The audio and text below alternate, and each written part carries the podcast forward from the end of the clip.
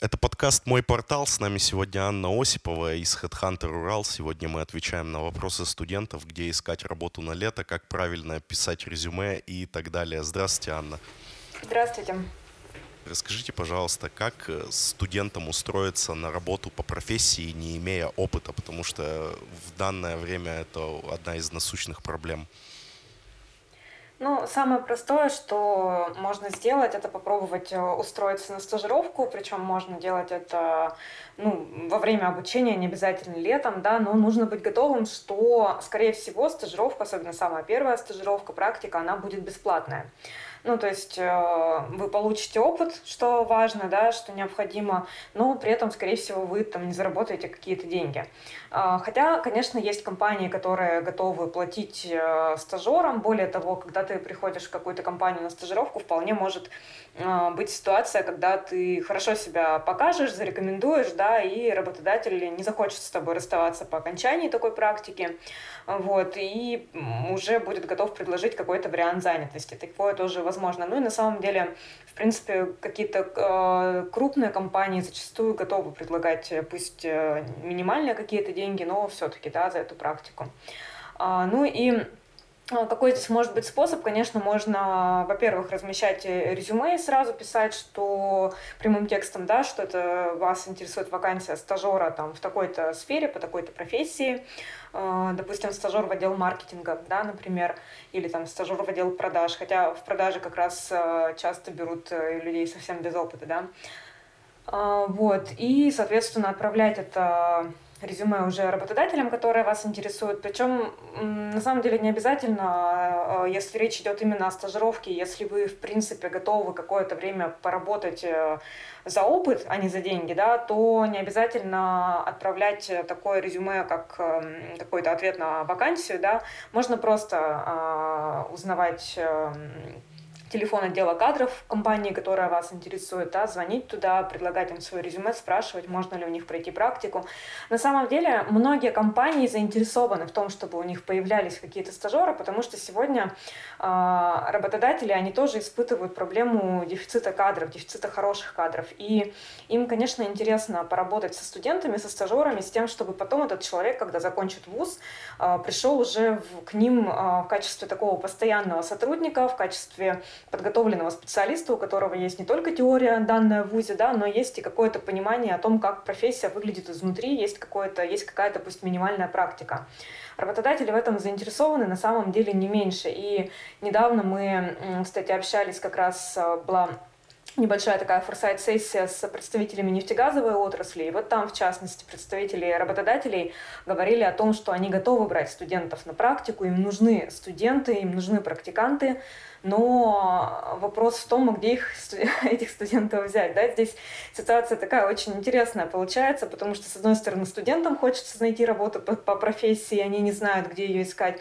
С другой стороны, работодатели, в принципе, готовы брать таких студентов и чему-то их там тоже обучать, да, но тоже не знают, где их взять. Вот э, здесь студентам нужно проявить такую активность, да, и не полениться, прям сесть, попрозванивать интересные компании, э, посмотреть вакансии, да, попробовать поотвлекаться на них и ну да, повторюсь, быть готовым к тому, что, возможно, первое время придется поработать просто за опыт, а, но не за деньги. Я правильно понимаю, если ты уже определился с тем, чем ты хочешь заниматься, то лучше это делать заранее, заранее писать в компанию до получения высшего образования. Да, конечно, если вы уже студент, если вы, в общем, ну, если человек уже в ВУЗе учится, да, значит, он, наверное, примерно определился с той профессией, которую он хочет. Мы все-таки вот ну, верим в то, что да, э, люди идут в вузы осознанно.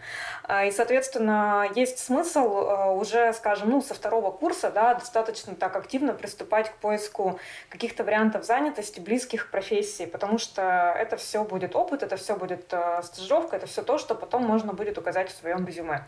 И если есть возможность там летом где-то попрактиковаться да, между обучением, то вообще прекрасно, отличная, отличная возможность возможность получить опыт. Если есть возможность там, совмещая с учебой какие-то вещи, да, тоже, ну, куда-то ходить на практику, то тоже это нужно делать, потому что если, а, ну, вот такова наша реальность на рынке труда, если мы сейчас будем сидеть и только учиться, не задумываться о а, практике, о стажировке, то, скорее всего, выйдя из вуза, даже с красным дипломом, мы не будем как бы конкурентными специалистами, а, потому что рядом будут люди, у которых диплом синий, но при этом есть опыт, есть какая-то, есть неплохие, неплохие Э, примеры стажировки да, в каких-то компаниях по профилю. И, соответственно, такие люди будут более интересны работодателю.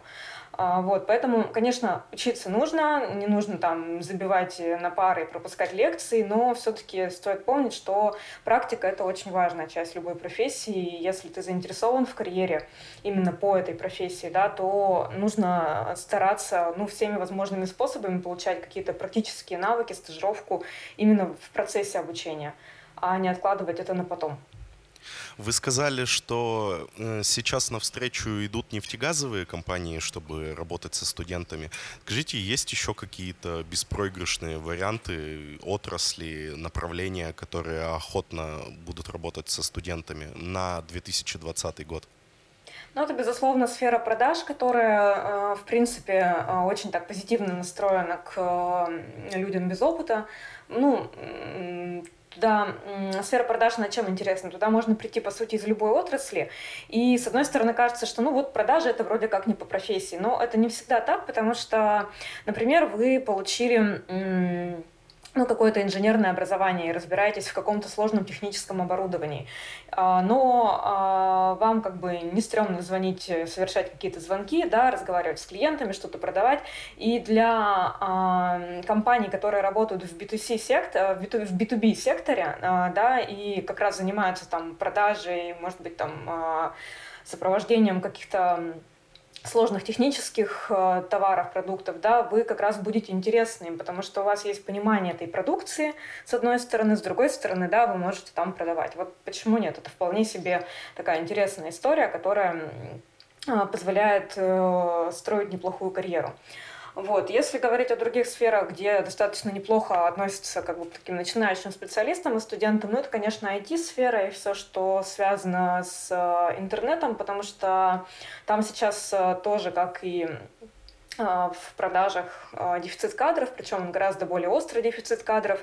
И, конечно, с одной стороны, есть такая история, что таких простых, скажем так, айтишников, да, с какими-то начальными первичными знаниями, их, наверное, достаточно много. А, есть потребность в IT-специалистах, которые, ну, обладают уже такой глубокой специализацией, да, их поменьше, вернее, скажем так, их совсем немного, да, на рынке труда. Вот, но тем не менее, все-таки эта сфера, она очень открыта каким-то новым к новым людям, к людям, которые, у которых, как говорится, горят глаза, да, которым хочется что-то делать, что-то новое придумывать. А, в этой сфере не случайно много стартапов, да, и это очень, на самом деле, неплохой вариант для студентов, если их э, специальность да, как-то связана вот э, с IT-отраслью. А с IT-отраслью сегодня, на самом деле, можно очень много специальностей связать. Да, это же не обязательно программирование. Да, конечно. А, вот то стоит туда посмотреть. Там тоже есть много вариантов. Причем, что э, классно и в IT, и в продажах, например, сейчас, это то, что там очень много удаленных вакансий, особенно в последнее время, да, когда все на карантине поняли, что, в принципе, удаленный сотрудник, он по большому счету ничем не хуже, чем сотрудник, который сидит у тебя в офисе. Э, вот, соответственно, находясь там в Тюмени, да, можно найти себе работу. Работодатель может быть при этом из Москвы, из Петербурга, из Владивостока, из другой страны страны абсолютно такая нормальная практика. То есть это расширяет возможности трудоустройства, да, то есть ты не ограничен уже только там одним населенным пунктом, например, что тоже, конечно, достаточно неплохо. Еще сфера, которая э, также испытывает дефицит кадров и, соответственно, достаточно позитивно как бы относится к, э, к студентам, к начинающим специалистам, это производственная отрасль и сферы рабочего персонала. Ну, рабочий персонал это больше про среднее специальное образование, да, если мы говорим про высшее образование, то это как раз производство, те самые инженерные специальности. И э, здесь, да, действительно необходима, с одной стороны, практика, с другой стороны, все-таки производственные предприятия сейчас испытывают настолько острый дефицит кадров, что они на самом деле готовы взять на работу студента, у которого, может быть, нет большого опыта, да, э, и, но он при этом готов обучаться готов обучаться, готов стараться, готов, возможно, первое время пойти на какой-то не очень высокий уровень оплаты труда, ну да, потому что мы понимаем, одно дело опытный специалист, который а, все, все понимает, во всем разбирается, другое дело специалист совсем без опыта, да, которого еще нужно обучать. И тут нужно понимать, что главная инвестиция, да, которую будет вкладывать работодатель в вас, это не заработная плата, это как раз вот те практические навыки, которые он а, вам подарит, скажем так, да.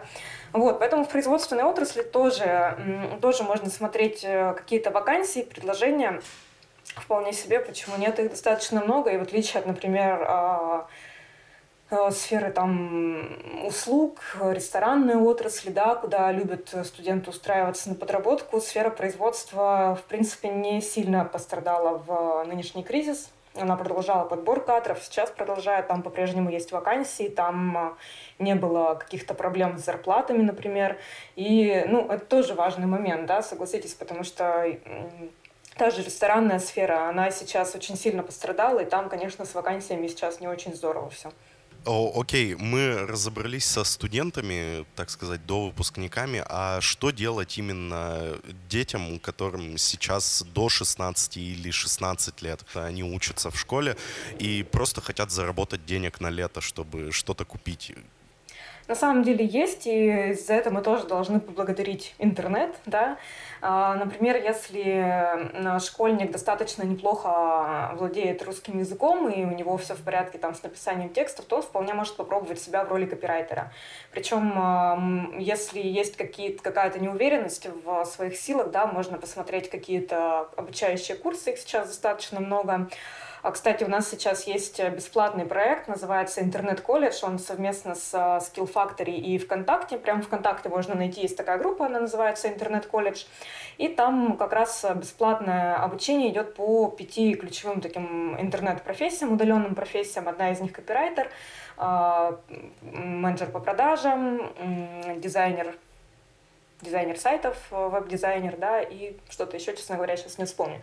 Но суть в том, что это бесплатное такое обучение, 10 дней оно длится, там человеку помогает э, какие-то основы профессии понять, ключевые какие-то навыки освоить, да, то есть вот такой самый-самый первый шаг в профессию. Как раз вот если вы школьник, и вы, в принципе, понимаете, что вам интересно было бы заниматься текстами или, например, версткой сайтов, да, вот такие вещи, то вполне можно пройти такое бесплатное короткое обучение, сделать первый проект, который уже будет в вашем портфолио, да, и дальше с, э, показывать его потенциальным работодателям, да, и смотреть какие-то варианты работы. Там, кстати, в рамках вот этого обучения в интернет-колледже еще помогают э, проработать резюме, да, и а, подобрать какие-то варианты трудоустройства, что тоже достаточно неплохо. Но, в принципе, если у человека и так уже есть навыки, а сегодня многие школьники прекрасно умеют делать сайты или, там, например, умеют монтировать видео, да, а, обрабатывать фотографии. Вот все эти вещи позволяют найти какую-то подработку в интернете. А, но тут, конечно, нужно смотреть, где ты эту работу ищешь. Да? Очень важно, чтобы, ну, что называется, не кинули человека, особенно школьника, и, возможно, в ситуациях э, поиска работы через... К этим вопросам мы сейчас перейдем, кстати. Да, но э, я, говоря про школьников, да, я бы здесь советовала не отказываться от помощи родителей, да, и чтобы вместе с родителями там смотрели какие-то предложения, потому что, ну, все-таки взрослый человек, он может как бы более скептический подход его, да, он, может быть, убережет от каких-то, ну, там, неприятных ситуаций, ситуаций, связанных даже не только с мошенничеством, сколько с тем, когда, ну, неадекватная оплата за работу предлагается, например, да, потому что речь идет, по сути, про фриланс, и здесь все-таки важно, чтобы был а, рядом человек, который, ну, так, проконсультирует, скажем, да, и подскажет что-то. Ну, оплата это еще, так скажем, малой кровью обошлись, а бывает, что да. и персональные данные твои пропадают. Да, совершенно верно. Давайте перейдем именно к практике э, касательно написания резюме. Э, разделим этот вопрос на две части. Первый вопрос будет, э, как правильно его написать, стоит ли пользоваться услугами специалистов, которые вам предлагают его написать, и что не нужно делать при написании, распространенные ошибки.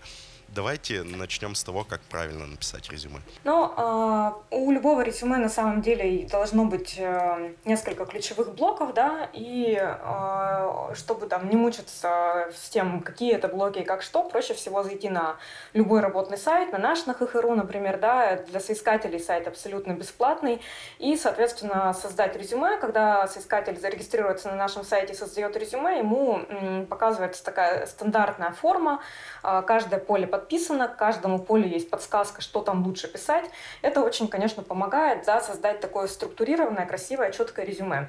Но понятно, что вот только такой одной формы мало, да, чтобы ты написал свое резюме хорошо и красиво упаковал свой опыт, свои навыки. А, поэтому важно а, несколько моментов а, понимать. В первую очередь это, собственно, название вашего резюме. Да? От этого многое зависит, потому что когда рекрутер видит ваш отклик, например, на вакансию или просто видит ваше резюме, резюме среди многих других, да, он видит в первую очередь именно название. И Например, а, на нашем сайте реализована система искусственного интеллекта, да, которая как раз, а, учитывая название, учитывая там ряд других факторов, она а, показывает рекрутеру наиболее подходящее резюме. Поэтому название, конечно, это очень важный момент. Как, каким оно должно быть? Оно должно быть, во-первых, точным, а, во-вторых, э, понятным, да, сразу должно быть понятно, что за специальность э, вас интересует. Например, а, иногда мы видим, что люди пишут э, название резюме «специалист». А что это за специалист? Ну вот как бы пойди догадайся, да? Или менеджер. Менеджер по маркетингу или менеджер по продажам? Это вообще разные вещи, кардинально разные вещи, да. А, поэтому вот э, нужно все-таки, чтобы название было максимально точным и такой лайфхак маленький. Если вы а, видите несколько вакансий, которые вас интересуют, но они немножечко отличаются, да, а, то есть они, может быть, там близкие по профилю, ну, скажем, менеджер по продажам и э, риэлтор, агент по недвижимости. И там, и там, по большому счету, продажи. Да? И, в принципе, зачастую люди, которые интересуются там продажами, они могут уходить в риэлторы и наоборот. Э, лучше всего создать отдельное резюме под каждую из этих вакансий, сделать отдельное резюме э, риэлтора и отдельное резюме менеджера по продажам. А, так будет, э, ну, рекрутеру будет проще обратить на вас внимание, да, понять, что вы там соответствуете каким-то первичным его там параметрам. Ну и, естественно, уже дальше переходя к тексту резюме, да, текст резюме тоже должен соответствовать названию. Если вы э, в названии делаете акцент на работу с недвижимостью, например, да, то, соответственно, в резюме нужно рассказать о тех ваших навыках, которые именно вот в этом помогут, да, например, рассказать, что вы э, очень интересуетесь рынком недвижимости, отлично разбираетесь э, там во всех новостройках э, в городе там и так далее, и так далее. Или, например, можете сказать о том, что у вас вообще есть ну, там, строительное образование, и вы э, как бы с точки зрения там а, квартиры вообще можете как бы ну так профессионально оценивать да и дать какие-то консультации более расширенные клиентам. Это одно да. Менеджер по продажам там уже будет немножечко другое. И для менеджера по продажам строительное образование будет не очень важно разве что если вы э, не устраиваетесь там менеджером по продажам в строительную фирму да. Вот такие вот вещи. Вот. Поэтому э, важный момент название резюме. И название резюме должно соответствовать навыкам которые вы прописываете в тексте и соответственно соответствовать той вакансии, на которую вы претендуете. На нашем сайте можно создать несколько резюме одному соискателю, пожалуйста, как бы нету никакого там а, ограничения 2, 3, там, 10, пожалуйста, совершенно спокойно. А, ну, то есть ограничения есть, конечно, там 20 резюме максимум, но все-таки я с трудом себе представляю человека, который одновременно на 20 разных вакансий будет претендовать, да, я думаю, что, как правило, там двух-трех резюме более чем достаточно, чтобы вот покрыть там весь спектр вакансий, которые человека интересует. Еще очень важный момент — это фотография в резюме, да, фотография в резюме, во-первых, должна быть. А, многие сегодня по-прежнему в резюме свое фото не добавляют, и это ошибка, потому что все-таки это, опять же, способ выделиться, способ э, привлечь внимание, ну, ну и как бы сразу, знаете, такая персонализир... персонализированность появляется, то есть сразу понятно, что это живой человек, а, сразу у рекрутера какое-то вот эмоциональное возникает Э, эмоциональная реакция, да, связанная с фотографией. И это, конечно, имеет значение. Вот. Но важно, какая фотография. Да? Не стоит ставить э, фотографии какие-то плохого качества, например.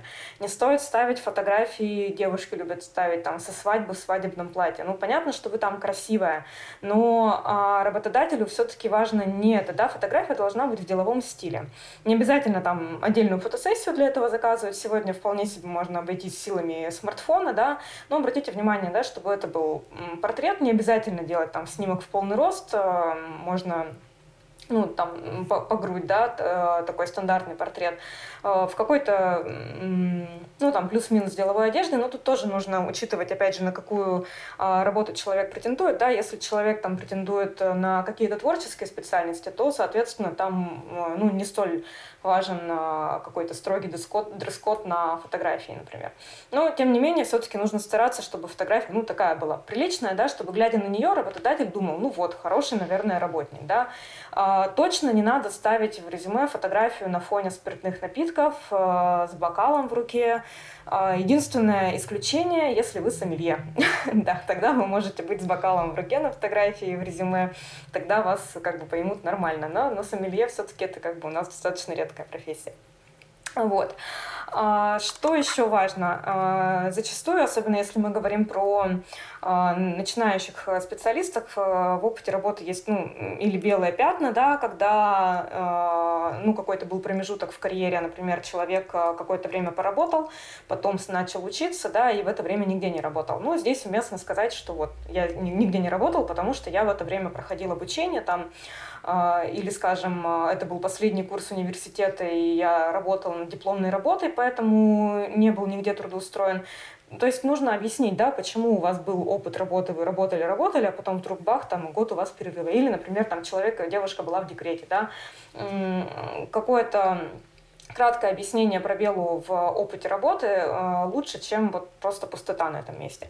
Если вообще опыта работы нет, да, то, конечно, здесь нужно сделать акцент на своих навыках, э, которые у вас имеются и которые будут подходить э, для работы по данной специальности. Также можно сделать акцент на успехи из учебы, если, опять же, речь идет про, ну, про одну профессию, да. А, если у вас во время учебы были, опять же, практика какие-то, стажировки, то это тоже будет иметь значение, тоже стоит указать э, в резюме.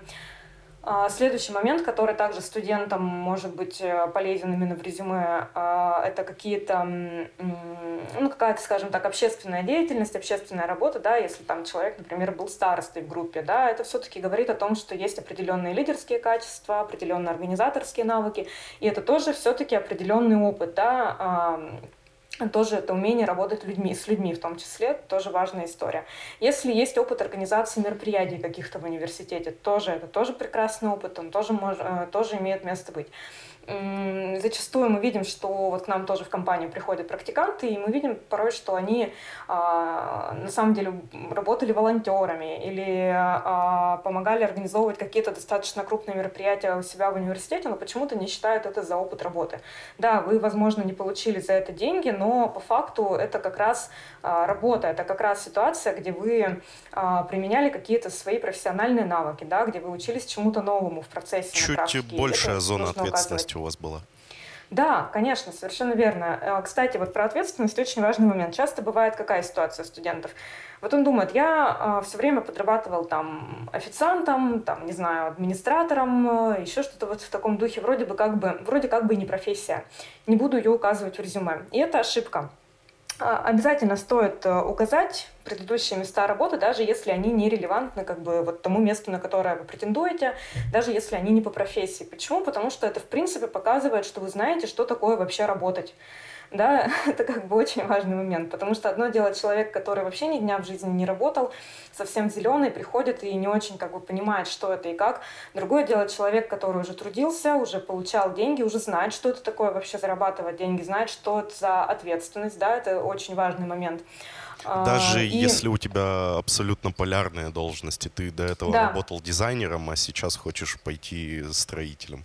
Да, а другой вопрос, что, конечно, не нужно подробно расписывать свои навыки как дизайнера, если вы хотите пойти работать строителем, но просто указать, что вот у вас вообще-то была работа, и вы знаете, что такое трудовые отношения, это важно, потому что это будет показывать работодателю, что, ну, во-первых, вы там не сидели сложа руки все это время, да, вы что-то пробовали делать, у вас все равно есть какие-то там навыки взаимодействия в коллективе, например, это тоже имеет значение. Ну и, кстати, что касается дизайнеров, да, там на самом деле очень э, важный навык, это как раз умение брать на себя ответственность и выполнять работу в срок крайне важная история. И когда вы а, в своем резюме указываете какие-то места работы, вот, кстати, это применимо вообще ко всем, не только там к студентам или к людям с небольшим опытом, абсолютно ко всем применимо, думайте о том, какие навыки, которые вы применяли на этой работе, будут полезны для навыков на вашей будущей работе, на которую вы претендуете. А, если вы были дизайнером и хотите стать э, строителем, возможно, как бы не очень важно будет, что вы умеете работать в каких-то там программах компьютерных, да, связанных с дизайном. Но как раз тот факт, что вы ответственны и выполняете работу в срок, что у вас есть чувство вкуса, например, да, что строительство тоже может иметь значение, да, вот эти вот вещи можно вполне себе указывать, это будет э, конкурентным преимуществом любой а, предыдущий опыт а, работы нужно рассматривать, э, если мы составляем резюме, да, нужно рассматривать именно в контексте того, чем он может быть полезен для вашего нового работодателя. Вот таким образом. Я правильно понимаю, что на данный момент все-таки опыт приоритетнее, чем образование? Вы знаете, однозначно нельзя сказать. С одной стороны, мы видим, что да, почти везде в вакансиях указывают, что нужен там опыт работы, а, хотя немало вакансий таких, где опыт работы не требуется. Тут, в общем, ну, скажем, 50 на 50 обычно примерно такое там соотношение. Иногда бывает, что нужен опыт совсем минимальный, там, в районе года, да, а, вот, но при этом мы не встречаем ситуации, когда у нас э, есть вакансии в духе там опыт работы важен, а образование совсем не важно. Как правило, все равно в каждой вакансии, вакансии указано, что нужно профильное образование. Где-то указано просто, что нужно высшее образование. Ну, например, если мы там вернемся к менеджерам по продажам, да, э, там часто указано, что человеку, а, кандидат должен иметь высшее образование, но у нас э, нету факультета менеджеров по продажам, да, то есть нет Про профильного образования. Да, но там важно иметь просто высшее образование, потому что это некий а, показатель общего уровня образованности человека, показатель того, что он а, может грамотно говорить, что он может грамотно писать, что, он, что у него достаточно широкий кругозор. А для менеджера по продажам эти вещи достаточно важны. А, вот, поэтому ну, нельзя сказать, что как бы образование, оно там все на втором месте. Э, наверное, есть э, профессии, где оно более важно, есть профессии, где оно менее важно, есть вещи, есть профессии, где вообще без образования, ну, никак, например, медицина, да, медицину невозможно устроиться без профильного образования, ну и как бы я думаю, что никому и в голову такое не придет все-таки, такая вещь. Вот, э, поэтому все-таки нужно стараться делать акцент и на то, и на другое. Я не зря вначале сказала, что все-таки важно, с одной стороны, получать образование, а с другой стороны, не забывать про практические навыки. У нас сейчас, к сожалению, во многих э, учебных заведениях все-таки есть перекос такой в сторону теории, не всегда есть, э, как бы, ну, скажем, э, адекватная адекватное количество там занятий, связанных непосредственно с практикой, плюс э, зачастую, если там речь про те же инженерные специальности, есть такая ситуация, когда ну, просто э, вуз немножечко отстает от того, да, что да, есть да, реально то есть, э, старая школа, так скажем. Да, да. И здесь, знаете, нужно как бы просто уже стать взрослым человеком и не э, перекладывать ответственность на вуз, не перекладывать ответственность там на родителей, не знаю, а взять ее в свои руки. И если вы хотите в этой профессии развиваться и вам интересно, э, и, допустим, это профессия, которая вот есть в вашем городе, это, там, не знаю, на каком-то заводе, да, ну придите ножками на этот завод и скажите, вот, я учусь, я хочу у вас работать, я хочу практиковаться давайте мы с вами там как-то будем. Поверьте мне, в большинстве случаев э, вас возьмут за руки и скажут, боже мой, наконец-то ты пришел, как мы рады, пойдем мы тебе все покажем. Потому что как раз если говорить про инженерную историю, да, то там, правда, там очень не хватает сейчас квалифицированных кадров. И, конечно, работодатели ну, готовы постараться, да, потрудиться, чтобы взять, э, чтобы студенты к ним пришли и потом остались, стали их сотрудниками. Ну и, кстати, многие крупные а, производственные предприятия даже на своей базе открывают свои какие-то учебные центры, да, где можно и студентам попрактиковаться, и там уже действующим работникам повысить свою квалификацию. Вот такой момент. Хорошо, давайте тогда к тому, э, давайте тогда к распространенным ошибкам. Что еще вы назвали фотографию, какие еще могут быть распространенные ошибки? Очень распространенная ошибка – это много воды в резюме. Не нужно делать из резюме свою биографию, жизнеописание подробное, начиная там с первого класса. А вот у рекрутера на самом деле есть несколько секунд, за которые он так, первичное впечатление вас получает по резюме. Да? Если это будет большой длинный текст, да еще и такой сплошным, э, сплошной, да, без деления на абзацы, без э, каких-то подпунктов, то, скорее всего, рекрутер откроет и закроет сразу же, да, потому что ему некогда читать это все и разбираться. Поэтому резюме должно быть емким, сжатым и только с максимально полезной для рекрутера информацией. Не нужно рассказывать про то, что э, в первом классе вы получили там грамоту на конкурсе там рисунков. Вряд ли это будет интересно работодателю, даже если вы хотите устроиться там, ну, художником, например, да. Вот. Вообще, как правило, интересен рекрутерам опыт человека за последние пять лет, и даже то, что было, было у вас там 10 лет назад, даже если это максимально релевантный опыт, он уже не очень интересен, потому что это достаточно большой срок. Сказать о том, что у вас там такой опыт был, можно, а, да, просто указать такое место работы и должность, но подробно расписывать его не стоит. То же самое про хобби. А, про хобби в резюме стоит упоминать только в том а, случае, если оно как-то будет помогать для работы, для будущей. Допустим, вы хотите устроиться на работу журналистом, но у вас есть при этом хобби фотография, и у вас есть фототехника, вообще, или там вы, может быть, классно владеете навыками мобильной фотографии, да, конечно, это будет конкурентным преимуществом для вас, как для журналиста, потому что журналистам очень часто нужно сопровождать свои материалы э, какой-то иллюстрацией, да, и, соответственно, редакция в вашем лице может получить э, сразу и журналиста, и фотографа. Прекрасно, никто от такого не откажется. Вот, поэтому э, все факты о себе, которые вы хотите рассказать в резюме, нужно пропускать вот через такой фильтр. А работодателю это полезно будет или нет? А ему это важно знать про меня или нет? Э, поверьте, если вы там думаете, что есть какие-то личные там вещи, да, которые, на ваш взгляд, вот, могут как бы оказать какое-то влияние, ну там, не знаю, ипотека, там, дети у вас есть, еще что-то. Ну вот э, это как бы не место, таким фактом не место в резюме. Поверьте, если работодатель захочет про это узнать, он спросит об этом на собеседовании, но как бы это вот вещи вторичные. На, э, в резюме все-таки должна, должна быть самая основная информация по э, части ваших профессиональных навыков. Что еще? Какие, какие еще бывают ошибки? Ну, такие чисто оформительские, знаете, вещи, я уже немножко про это сказала. Все-таки текст должен быть поделен на абзацы. А, хорошо, если какие-то ключевые моменты там будут а, выделены. Ну, например, все должности, которые вы занимали, да, вы будете там выделять жирным шрифтом. Подпункты, соответственно, да, тоже должны быть в списке. Вот все просто внешне должно быть таким удобным для восприятия. Тоже важный момент. Ну вот, наверное, это такое ключевое. Еще а, вещь, которая тоже связана с резюме. Когда человек отправляет резюме соискателю, да, он о, работодателю. Когда человек отправляет резюме работодателю, он может а, вместе с резюме отправить так называемое сопроводительное письмо. То есть несколько строчек, которые человек напишет именно для этого работодателя, именно относительно этой вакансии, на которую он претендует, на которую он отправляет свое резюме. А, тоже мы часто видим, что соискатели как-то игнорируют это поле, да, и в сопроводительном письме ничего не пишут не стоит этого делать. Лучше все-таки в сопроводительном письме писать пару слов о том, почему вы вообще откликнулись на эту вакансию. Да? Ну, например, можно сказать, что э, очень много слышал про вашу компанию, давно хотел у вас работать, и вот увидел, что как раз есть подходящая вакансия там по моему профилю.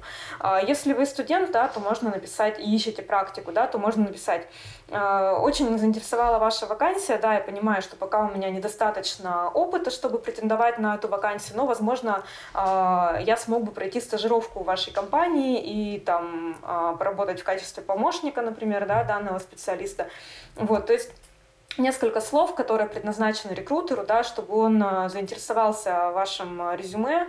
Возможно, вы снимете таким образом какие-то вопросы. Ну вот, да, если, допустим, вы явно там э, не подходите по вашему опыту, например, да, и рекрутер, он, ну, просто так он не догадается, что вы на самом деле просто стажировку хотите пройти, да, и он, может быть, вообще не посмотрит ваше резюме в таком случае. А если вы в сопроводительном письме укажете, да, что вы вот все понимаете и интересуетесь практикой, э, то вполне может быть, да, что на вас обратят внимание. Ну и тоже, знаете, сопроводительное письмо – это, опять же, такой способ выделиться, да, если специальность такая очень конкурентная. Я знаю истории, когда, например, соискатель а, написал сопроводительное письмо в стихах, да, и э, рекрутер сказала, все, завтра же мы с ним встречаемся, будет собеседование, он меня покорил, вообще поразил самое сердце, и мне уже там неважно, какой у него опыт, я хочу на него вживую посмотреть.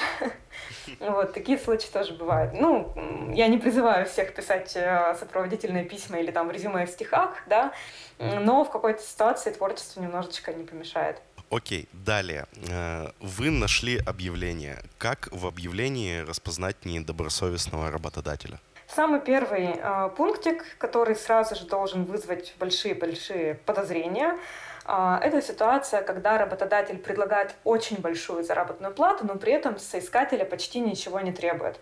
А, я это называю так для себя, знаете, такое объявление на столбе. Вот на столбах часто висят такие вещи. Работа 4 часа в день, а, пенсионеры, мамы в декрете, школьники, студенты, подойдет для всех.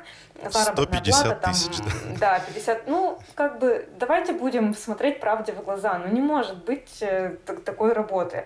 Либо это что-то, знаете, не очень законное. Например, истории, когда таким образом, да, через вот эти вот объявления ищут там подростков и потом э, заставляют их делать так называемые закладки, да, распространять наркотические вещества, какие-то вот такие истории бывают. Ну, понятно, что на работных сайтах таких объявлений все-таки не, ну, не встретишь, да, там проверяют э, компании, которые размещают работодатели, э, которые размещают вакансии.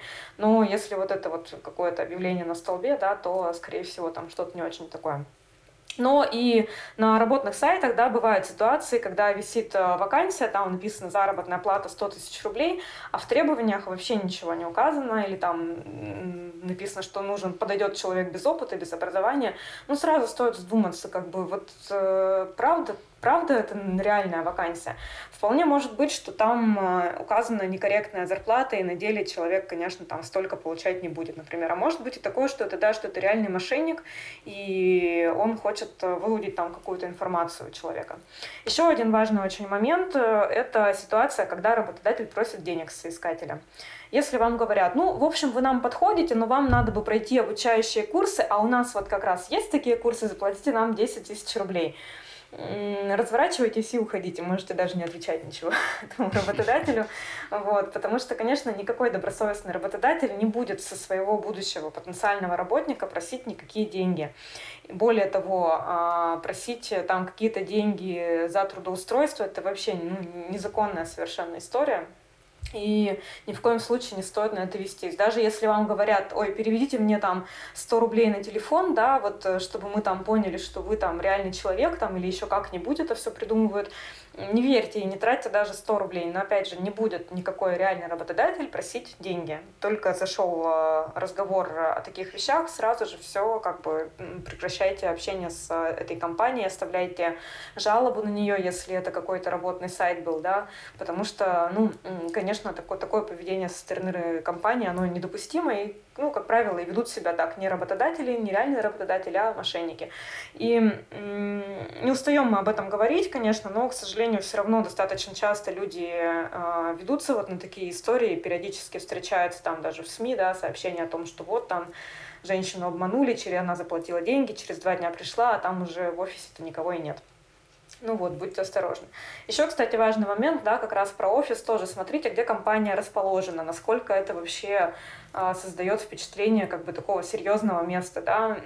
Если, условно говоря, вы пришли на собеседование, а там стоит э, маленькая комната, в ней, значит, стол, стул и там какой-нибудь так себе ноутбук, и, и ничего нету, помещение явно не обжитое, да, ну, тоже вопрос, как бы, что это за компания, да, не фирма или однодневка это, да, которая, может быть, завтра закроется, и вы останетесь ни с чем.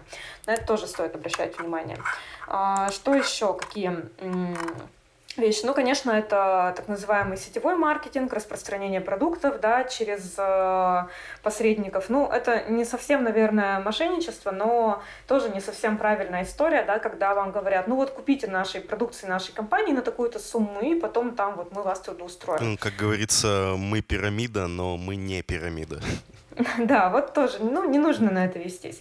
Если вы хотите себя попробовать в сетевом маркетинге, то, пожалуйста, конечно, но нужно понимать, что это все-таки не про работу, не про трудоустройство, это как бы вообще лотерея какая-то. Вот. Ну и еще очень важный момент, как раз часто студенты на это ведутся, это трудоустройство после испытательного срока. То есть вам говорят, ну, все классно, ну вот давайте э, испытательный срок сначала, а потом уже будет официальное трудоустройство. Ну, как бы так не пойдет, потому что если у вас нет никакого а, договора с работодателем, нет никаких документов, да, то вы вообще не защищены. Вы в любой момент можете прийти, а вам скажут, как бы, «А кто вы такой, вы здесь не работаете, мы вас в первый раз видим и все, и вы ничем не докажете, ну или замучаетесь там бегать по судам, да, чтобы доказать, что вы там целый месяц работали и вообще-то заслужили там зарплату свою. Вот. А, ну и, кстати, про зарплату тоже очень важный момент, да, проверяйте обязательно трудовой договор. Во-первых, он должен быть, во-вторых, э, его нужно обязательно читать, смотреть, какая там сумма указана, совпадает ли она с тем, что вам предлагали, потому что м, тоже есть ситуации, когда человек там подмахнул, не глядя, что называется, ему вместо там 30 тысяч потом заплатили 15, а на вопрос, а почему так, ему говорят, да ты же подписал сам, вот в трудовом договоре стоит такая цифра. И все. И ты здесь как бы уже тоже, в общем, ты же сам подписал, да, и попробуй потом докажи, что что-то было не так. Поэтому здесь, конечно, должна быть внимательность. Ну и такой самый главный совет, я все-таки рекомендую искать э, работу в каких-то проверенных источниках, быть максимально осторожными с э, ситуациями, когда это вакансия там, из бесплатной газеты с бесплатными объявлениями, да, потому что, как правило, или там, повторюсь, объявление на столбе на каком-то, в соцсетях в непонятных группах. Почему? Потому что там, как правило, человек, который подает объявление, там потенциальный работодатель, да, он никак не проверяется. А работные сайты, в частности наш сайт, да, на нашем сайте не так-то просто зарегистрироваться как работодателю и разместить вакансию. А, наша компания обязательно проверяет, а реальный ли это работодатель, реальный ли это налогоплательщик, да, что у него там вообще и как. Вот. Ну и плюс мы э, стараемся там максимально своевременно, своевременно реагировать на какие-то жалобы, если они возникают от соискателей, и сразу же блокировать э, компании, которые были замечены в каких-то недобросовестных историях. Ну и понятно, что за там, столько лет работы, за 20 лет работы HeadHunter уже мошенники, в общем, знают, что с, с нами как бы в такие игры не поиграешь, и каких-то вот таких подозрительных, непонятных вакансий у нас, как правило, нету. То же самое, в общем-то, как бы на большинстве серьезных сайтов, да, которые занимаются э, подбором персонала, поэтому обращайте внимание на то, где вы эту работу нашли. Э, ну вот, по мошенникам, наверное, ключевое рассказала. Хорошо. А, вы нашли работу, она подходит вам по профилю, вы приходите на собеседование. Как презентовать себя работодателю? Есть ли какие-то правила, как себя вести, как говорить? Самое главное правило, самое первое, не опаздывайте. Это вообще большая проблема, реально. Не опаздывайте. А если вы поняли, что вы не успеваете, или у вас что-то поменялось в планах, и вы не можете подойти, позвоните. Позвоните рекрутеру, скажите, вот вы знаете, вот такое дело, там, не знаю, застрял в пробке, там, э, кошка рожает, там, что угодно, да, но скажите честно, что вы не можете сейчас подойти, что вы там задерживаетесь, что вы опаздываете на 15 минут, потому что рекрутер тоже человек, у него тоже есть график, у него есть расписание, да, а, и поверьте, это не сыграет вам, э, как бы, ну, против вас такая история, если вы предупредите, что вы задерживаетесь, наоборот, человек поймет, рекрутер поймет, да, что вы цените время других людей, вот, и, ну, покажет, что вы все-таки, да, ну, не безответственный, или, по крайней мере, не совсем безответственный человек, там, если вы опаздываете. Ну, мы все понимаем, что все мы люди, и действительно случаются разные ситуации. И зачастую, даже если ты там вышел сильно заранее, да, может случиться какое-то ЧП, и ты опоздаешь не по своей вине. Ну, такое может быть, но позвоните, предупредите, это нормально. Вот. Ну и, в принципе, если вы даже просто поняли, что не хотите идти на собеседование, что вам там что-то не понравилось, или, может быть, вам уже сделали офер в другой компании, и вы его приняли и решили, что на собеседование не пойдете, ну, к другому работодателю, да, тоже позвоните, предупредите. Это такое правило хорошего тона, потому что, знаете, все-таки города у нас маленькие, земля у нас круглая, вполне может быть, что вы потом с этим HR встретитесь, он может перейти в другую компанию, куда вы там захотите прийти на работу, да, вполне может быть, что он вас запомнит, все-таки у HR тоже есть там своя база, да, и свои какие-то пометки около каждого кандидата, вот поэтому, ну, зачем вам себе портить э, тут, тут, тут, такую вот биографию трудовую. Вот, это такой первый момент. А, что еще нужно продумать? Ваш внешний вид. Понятно, что там а, это может быть не самое главное, да, и вообще отказ на основе там внешнего вида это дискриминация, это все ясно, да, но все-таки а, на собеседование стоит одеться так, как вы одеваетесь на работу, а не так, как вы одеваетесь на вечеринку в клуб. Вот как бы это нужно понимать.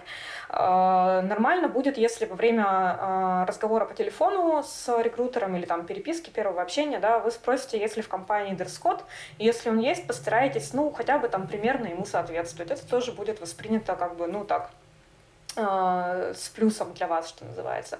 Но и даже если там нет никакого дресс-кода, да, все равно надо постараться одеться как-то достаточно, ну, в более-менее там деловом стиле, если, конечно, речь идет про офисную работу. Понятно, что если речь, речь идет, допустим, про вакансию там бармена, да, то там допустим уже такой более свободный стиль, вот, но тоже вот ну, э, ваш внешний вид должен соответствовать тому месту, куда вы приходите устраиваться, да, это, это важно понимать.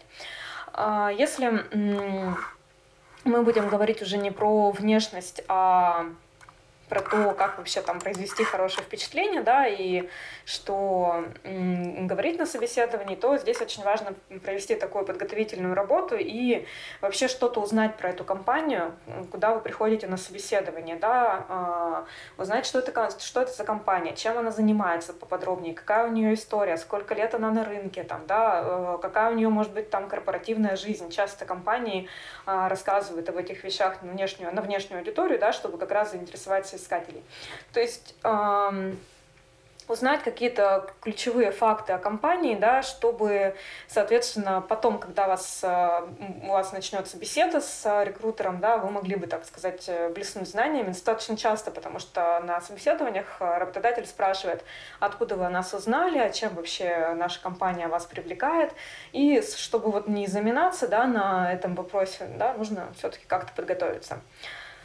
А, что еще важно? Важно не брать там, с собой на собеседование кучу каких-то вещей. Не стоит приходить на собеседование а, после шопинга с кучей пакетов, а, с какими-то покупками. Да?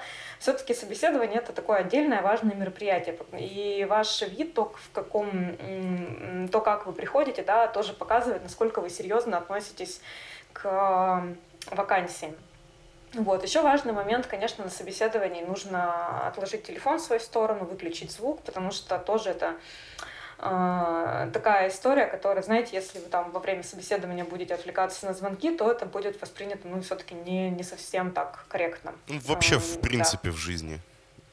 Да, совершенно верно.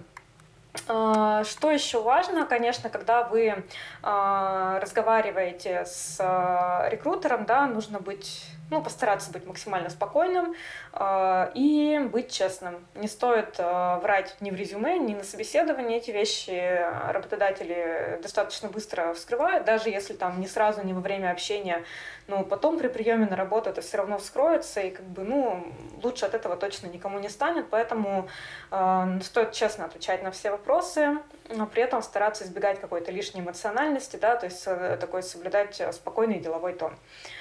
Есть, конечно, определенные, ну, такие ошибки распространенные, да, которые часто допускаются искатели на собеседовании, они тоже часто связаны с эмоциями. Например, ситуация, когда человек плохо ушел с прошлого места работы, и у него там остался какой-то негатив, он терпеть не может своего бывшего руководителя, прям ненавидит его, э, вот не надо эти эмоции, э, этими эмоциями делиться со своим будущим работодателем. Это ну, как бы все-таки не совсем конструктивно, и это показывает вас не самой лучшей стороны, да. А у нас у всех там могут быть конфликты, но не стоит все-таки акцентировать на этом внимание, да. А, если там действительно была, были какие-то серьезные проблемы на прошлой работе, то говорить об этом можно только, ну, стоит только, если это прям вот принципиальные какие-то вещи, да, и э, принципиально важны для вас, если они действительно как-то были связаны с причинами вашего увольнения, ну, скажем, а, если мы говорим там, про современный мир наш, да, вот девушка, которая столкнулась Э, с тем, что модно сейчас называть словом harassment, да, на предыдущей работе. Такая конфликтная, нехорошая ситуация. И да, об этом можно сказать, но не нужно рассказывать, какой ваш босс плохой человек, да, как бы. То есть все должно быть максимально корректно. Это тоже важный такой момент.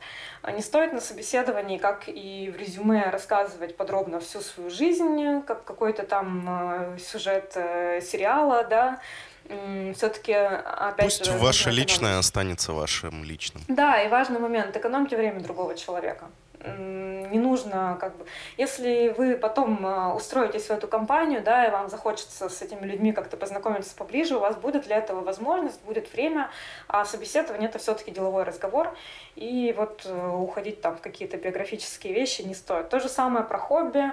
А, но с хобби, знаете, есть один важный момент. Вот про хобби обязательно нужно сказать не только в той ситуации, если оно там, полезно для вашей нынешней работы, да, но и в той ситуации, если оно будет каким-то образом а, сказываться да, на работе. Например, человек а, серьезно занимается спортом, и периодически ради участия в соревнованиях ему нужно будет брать отпуска, причем это отпуска там только в определенные периоды, там все очень жестко. Конечно, об этих вещах лучше поговорить сразу, да, потому что, ну, будет всем неприятно, да, если потом выяснится, что работодатель не готов вам предоставить отпуск в это время, и вам придется решать, менять работу, отказываться там от своего увлечения, да, вот как бы, ну, это принципиальный момент, который очень сильно связан там с вашим образом жизни. То же самое касается, если, допустим, у вас есть э, ребенок, и вам очень важно уходить с работы ровно в 5, чтобы успевать забрать ребенка из детского сада. Лучше эти вещи проговаривать заранее. И зачастую, конечно, если вы хороший специалист, работодатель пойдет вам навстречу. Э, это, в общем, такие вещи, которые ну, не являются какими-то там страшными и критичными. Ну и не стоит, конечно, там про свои личные проблемы рассказывать, да, про то, что вот у меня ипотека, и мне так надо зарплату побольше. Ну, на самом деле нам всем надо зарплату побольше, кто бы от этого отказался, да, это и так понятно. Вот. Но все-таки работодателю интересно, чтобы вы приходили к нему не из-за того, что вам ипотеку нужно выплачивать, а из-за того, что вам а, нравится то, чем вы занимаетесь, и вы можете делать это дело хорошо, да. Так что э, эти вещи тоже, ну, тоже нужно учитывать в разговоре. Давайте сначала про эмоции, а потом снова к заработной плате вернемся. Расскажите про манипулятивные технологии, которые применяются при собеседовании. Вот, например, э, введение кандидата в стрессовую ситуацию. Есть что-то, какие-то способы, как с этим справиться? Или это миф на самом деле? Ну, вы знаете, конечно, тут э, все зависит от того, в какую компанию попадешь. Действительно, есть работодатели, которые а, именно на собеседовании стараются сотрудника ввести в такую стрессовую ситуацию и посмотреть, как он реагирует. Но на самом деле любое собеседование, оно и так само по себе стресс, и уже и без этого, в общем-то, да. И уже опытный рекрутер, как опытный психолог, да, может многое считать без прибегания к каким-то там манипуляциям. Вот. Э, вообще я бы не сказала, что у нас э, очень распространены именно какие-то манипулятивные приемы на собеседованиях. Как правило, эм, из таких вот необычных вещей, да, э, это, наверное, так называемое интервью по компетенциям, да, когда человека просят рассказать там не просто про свой опыт и про свои навыки, да, а просят прям, ну, как бы продемонстрировать их, грубо говоря, в процессе. Ну, например, могут э, сказать, ну вот, э, представьте, что я ваш клиент, и вы мне сейчас там э, продаете, значит, вот этот прекрасный диван, да, например, вот такие вот вещи, если там, там мебельный магазин, вот такие вещи могут быть. И нужно там просто эмоционально быть готовым к тому, что вот будет такая история. Но, как правило, все-таки э, это не происходит неожиданно. Обычно рекру рекрутер заранее предупреждает о том, что вот э, будет разбор такого кейса, и э, ваш, ваш там звонок будут слушать э, наши там эксперты, вот, то есть вы, скорее всего, будете знать об этом заранее и сможете как-то, ну, эмоционально настроиться. Вот, что касается каких-то других э, таких эмоциональных вещей. Ну, все-таки у нас наши работодатели, как правило, эти, эти моменты не практикуют. А, Еще такой, такая вещь, которая может быть и которая может э, немножечко а, смутить, да, это когда а, рекрутер задает вопросы, которые, ну, казалось бы, не связаны напрямую с работой, а связаны как-то там с характером, да, с какими-то привычками, это на самом деле тоже нормальная история, потому что рекрутеру важно, с одной стороны, в первую очередь понять, какой вы профессионал, понять, какие у вас есть навыки, а с другой стороны, ему очень важно понять, насколько вы вообще впишетесь в коллектив.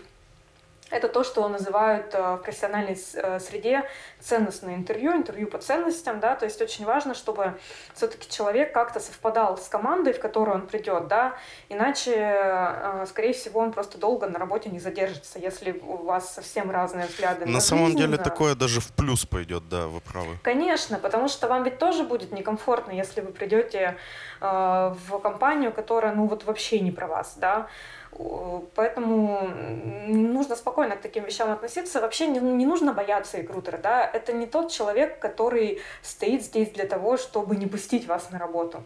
На самом деле это тот человек, который стоит здесь для того, чтобы сделать э, как бы, нашу жизнь лучше. И жизнь работодателя, и жизнь сотрудника. Потому что рекрутер вам подскажет по, а, по большому счету, да, насколько вообще вы ну, подходите даже да, вот под ту или иную компанию, даст вам понять, какие у вас точки роста, да, грамотный профессиональный, э, профессиональный рекрутер, конечно, вам скажет об этих вещах, даже если он там прямым текстом про это не скажет, то все равно из собеседования можно будет вынести эти вещи, вы все равно поймете, где вы там проседаете. Можно напрямую про это спросить. Тоже, кстати, нормальная история, да, если вам позвонили, сказали, ну вот, вы знаете, мы вынуждены вам отказать, нам подошел там другой кандидат, спросите, почему. Это абсолютно нормальная история, а, очень полезная обратная связь, особенно если вы начинающий специалист, у вас не так много опыта. Конечно, если вам расскажут, да, чем вы оказались хуже других, а, в чем вы не дотянули, ну это же прекрасно, вы сможете понимать, да, где вам нужно прокачать себя, какие у вас навыки хромают. Отличный, отличный Проблема способ. в том, что обычно, когда отказывают, тебе не звонят и ничего не говорят. И очень сложно, потому что ты в итоге эту обратную связь не получаешь. Можно позвонить самостоятельно в компанию, скорее всего, у вас же остались какие-то контакты да, с компанией, с э, этим отделом персонала, да, и прям спросить, вот я был у вас на собеседовании, э, вы мне что-то не перезваниваете, видимо, я вам не подошел, а может быть, вы мне там расскажете, да, каких чего мне не хватило. Понятно, что можно столкнуться с ситуацией, когда вам не захотят ответить, или там, например, вам ответят как-то грубо и некорректно. Ну, в таком случае нужно только порадоваться, что вы не оказались на работе в этой компании. Зачем вам, да, работать в компании, в которой рекрутер там посылает соискателей? Ну, как бы не думаю, что работа в такой компании была бы комфортной. Вы находите замечательную работу, она вам подходит целиком и полностью, хороший коллектив. А единственный минус – не совпали ожидания с реальностью по заработной плате. Стоит ли проявить инициативу и обсудить этот вопрос или согласиться молча? Но если вам прям очень понравилось а, место, а э, вопрос заработной платы не настолько критичный, да, то, наверное, можно там согласиться. А, потому что все-таки то, насколько вам комфортно будет работать в том, в том или ином месте, да, от, ну, от этого, правда, очень многое зависит. Мы часто достаточно видим ситуации, когда люди приходят в компанию на хорошую должность, на хорошую зарплату, а, год там пашут э, как не в себя, да, получают вроде бы большие деньги, а потом перегорают и увольняются и уходят вообще на какие-нибудь там 20 тысяч рублей, просто потому что они настолько устали, замучились э, на этой работе, что им вообще уже в жизни ничего не надо, да, и они хотят вот просто чего-то совсем там простого, и ни, никакие там большие зарплаты им уже не важны. Вот такие, такие ситуации, правда, бывают. Это как бы не сюжет там какого-то голливудского фильма, это абсолютно реальные вещи.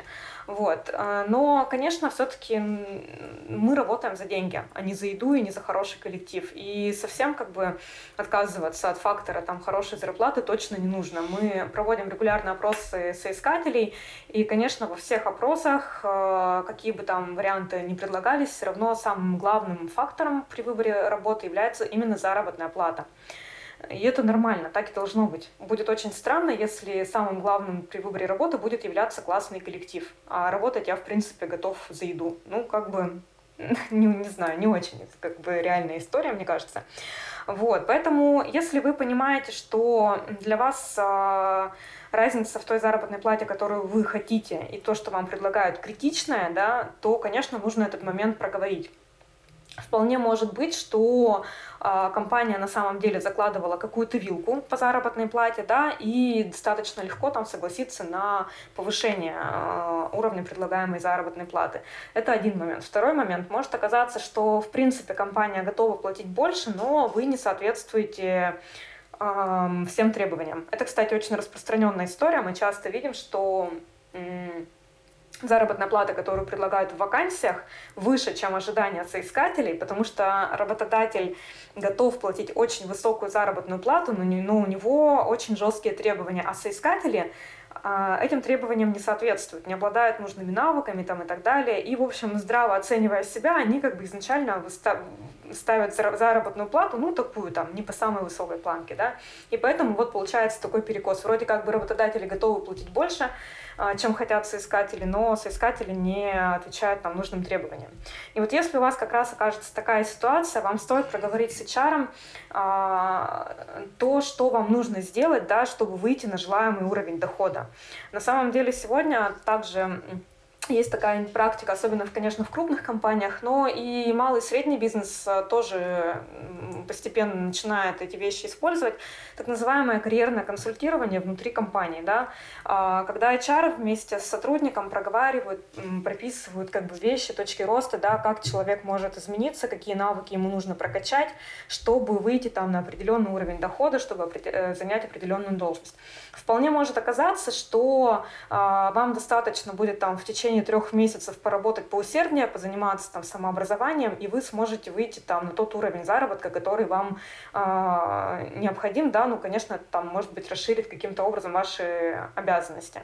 Вполне может быть. Поэтому, да, э, вообще многие стесняются почему-то говорить про деньги на собеседовании, хотя, э, повторюсь, мы работаем за деньги, и как раз-таки на собеседовании вот эти вот вопросы нужно решать, потому что Иначе, да, потом остается какая-то недоговоренность, э, что-то вот такое не, не очень хорошее, и, и заканчивается это зачастую увольнением таким преждевременным, да, Э, то есть человек, может быть, мог бы там и дольше проработать в компании, но у него вот были какие-то непонятные там а, ощущения, что его там недооценивают и платят ему мало, и он уходит, а работодатель думает, так что ж ты, я ж, в общем-то, готов был бы тебе платить больше, ну просто вот как бы я про...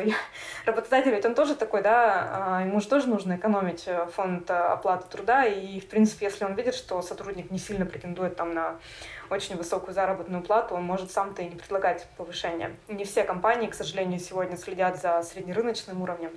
Так что стоит поговорить об этом. Но да, если вы понимаете, что да, компания не может вам предложить реально более высокий уровень заработной платы, для вас ситуация критична, но тогда м, действительно стоит либо искать другое место, либо оставаться э, в этой компании, но, допустим, предупреждать работодателя, что м, у вас будет какой-то вариант подработки, что вы будете э, иметь еще какую-то халтуру, да, вы, в общем-то, имеете на это полное право, совершенно законная история, вот, но лучше будет, если вы работодателя об этом предупредите, потому что, с одной стороны, возможно, вам смогут предложить какую-то подработку внутри компании, а с другой стороны, ну, просто не будет э, повода для какой-то конфликтной ситуации. Тоже важный момент. Окей, э, резюмируем э, для наших слушателей. Не замыкайтесь в учебе, старайтесь развиваться в своей специальности самостоятельно взаимодействуйте с работодателями, ходите на стажировки, составляйте резюме грамотно, указывайте плюсы, которые подойдут вашему портфолио и вашему про... Ой, перезапишу. Э, указывайте плюсы, которые подойдут вашему профилю. Не попадайтесь на удочку мошенников, недобросовестных работодателей. Читайте трудовой договор. Не бойтесь поднимать вопрос заработной платы. Будьте уверенными и креативными. Ну, я бы пожелала всем отличной работы, высоких заработков. Ну и главное, чтобы работа была не только э, высокооплачиваемой, но и все-таки в радость. Это важный момент. Ну и то, что я всем советую, проблема, которая возникает на удаленке и возникает у студентов очень часто, не забывайте про банальный режим труда и отдыха, потому что если вы будете только учиться и только работать, отдыхать не будете, то это закончится печально. Поэтому обязательно уделяйте время и каким-то нерабочим, неучебным вещам. Берегите свой ресурс.